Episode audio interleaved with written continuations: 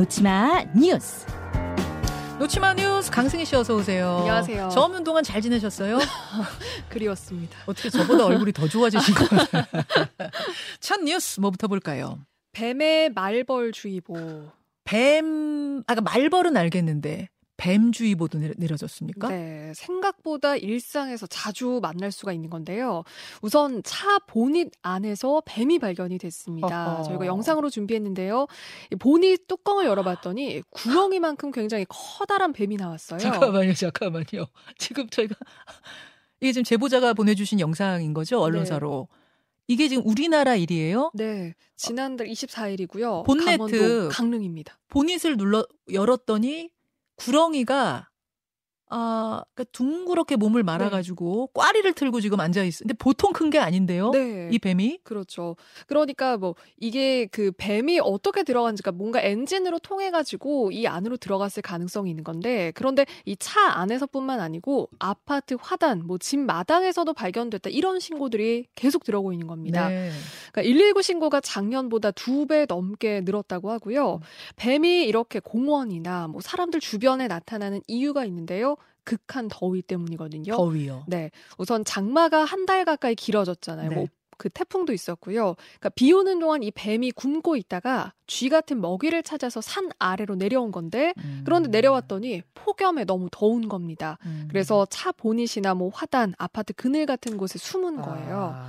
그런데 뱀 말고도 말벌도 요즘 기승인데요. 벌은 더위를 좋아하는 곤충이라서 네. 또 왕성하게 활동을 하고 있고요. 아, 지난 한 달 동안만 말벌에 쏘여서 사망자가 3명이 나왔고요. 네. 병원 찾은 사람만 1,400여 명입니다. 어이쿠.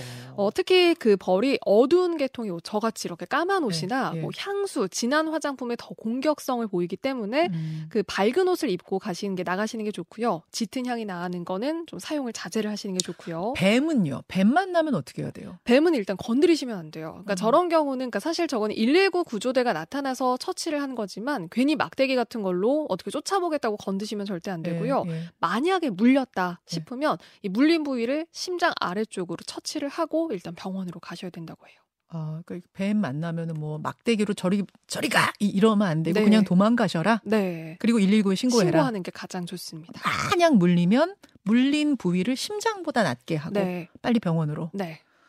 지금 한강 그 저 뭡니까 둔치 쪽에도 뱀이 많이 출몰한다 그래요. 맞아요. 예, 다니시는 분, 운동하러 다니시는 분들, 뭐 자전거 타러 다니시는 분들 주의하셔야겠습니다. 네. 천변도 많잖아요. 안양천이니 뭐니 여기서도 좀 목격담이 많이 들어오고 있거든요. 주의하셔야겠습니다. 다음 소식이요. 카이스트 나온 학부모가 문제야? 이게 무슨 얘기입니까? 어, 이한 유치원생 학부모가 교사하고 주고받은 대화 중에 나온 이야기인데요. 음. 이 학부모가 교사에게 한 말입니다. 그러니까 그 담당 유치원 교사에게 그러니까 나는 명문대 나왔는데 명문대 나온 부모가 문제냐. 그러니까 이렇게 갑질을 한 듯한 발언이 논란이 되는 거거든요. 당신은 어디까지 배웠냐? 나는 카이스트 경영대 MBA까지 했는데 카이스트 나온 부모들이 문제냐. 그리고 계속 이딴 식으로 해도 되는 거냐 이렇게 말로 퍼부었다고 합니다. 아, 너무 유치한 거 아니에요? 그러니까 나는 카이스트에다가 MBA까지 했는데 내가 문제일 리가 있어? 네, 어요? 유치원 교사는 당신이 문제 아니야? 지금 이 얘기잖아요. 그렇죠. 따지고 보면. 취지죠. 그런데 여기서 끝이 아니고요. 이 문제가 그러니까 그 문자 내용이 좀더좀 폭탄 문자들이 이어졌습니다. 시도 때도 없이 보냈는데 하루에 28개를 보낸 적도 있다고 합니다. 어. 근데 이 문자를 주고받은 시간, 그러니까 보낸 시간을 보면 예. 저녁 8시 무렵이거든요. 예. 그러니까 퇴근을 했을 시간인 거죠. 음. 내용을 보면 뭐 자료는 언제 찾으면 되냐, 이거는 뭐냐, 저거는 뭐냐, 방학책은 오후 1시 전에 행정실에 맡겨달라 라고 음. 했고요. 그리고 우리 아이는 7살에 영재교육원 목표로 하고 있으니까 똘똘한 아이들 기죽이지만 말아달라. 이 다음에 사회 멋진 구성원이 될 아이 가르치고 있다고 생각해서 잘 해달라 라는 내용도 있고요. 그리고 이 아이가 선생님한테 뭐 상처를 받았다 이런 언급을 하면서 아니 때리지도 않은 친구를 때렸다고 하시고 아이 등짝 때린 거 이거 문제 공론화 시켜서 교원 평가에도 반영하겠다 이렇게 으름장까지 났습니다. 이렇게 1년 동안 이 학부모에게 시달렸다고 하고요. 네. 그리고 선생님이 답장을 보내지 않아도 학부모는 계속 보내왔고 음. 안 받아주면 다음날 또 보내고 심지어 교무실에 전화해서 선생님한테 그 전화해달라고 음. 남겨달라. 라는 메시지까지 남겼고요. 네. 온라인상에서도 그러니까 부모가 그 자기 학벌을 대체 왜 언급을 해야 되는 거냐, 음. MBA가 벼슬이냐, 그리고 선생님에 대한 존중도 없고 최소한 이건 대화 매너도 없는 그쵸. 사람이다. 그러니까 문자 폭탄이 이게 무슨 경우냐라는 비판이 쏟아지고 있습니다. 이게 지금 그 유치원에서 벌어진 일이야. 이번에는 학교가 아니라 네. 유치원에서 벌어진 일인데 사립 유치원입니까? 아직 그건 아- 아- 안 네. 알려져 있나요?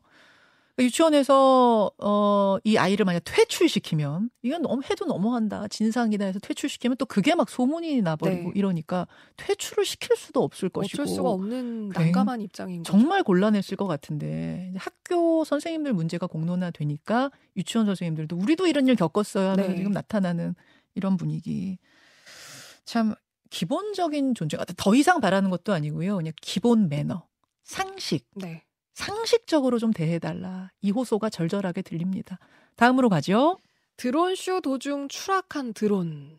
드론 쇼 어디서 벌어지고 있었어요? 우리나라고요. 지난 주말에 부산 광안리 해수욕장에서 있었는데요. 음.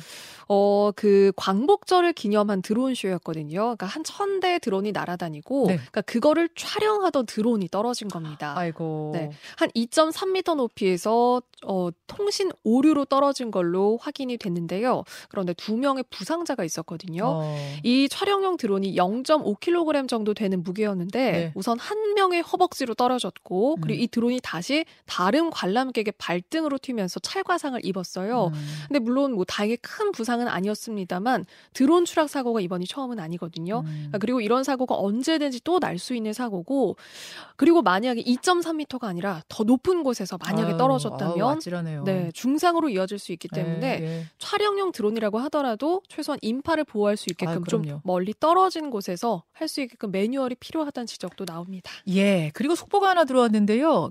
경북 고령의 동물농장에서 암사자 한 마리가 탈출했다고 합니다. 아까 우리 말벌 얘기하고 뱀 얘기했는데 경북 고령 동물농장에서 키우고 있던 암사자 한 마리가 탈출했답니다. 고령군은 지금 주민 재난 안전 문자를 통해서 이 같은 사실을 알리고 주의를 당부하고 있다.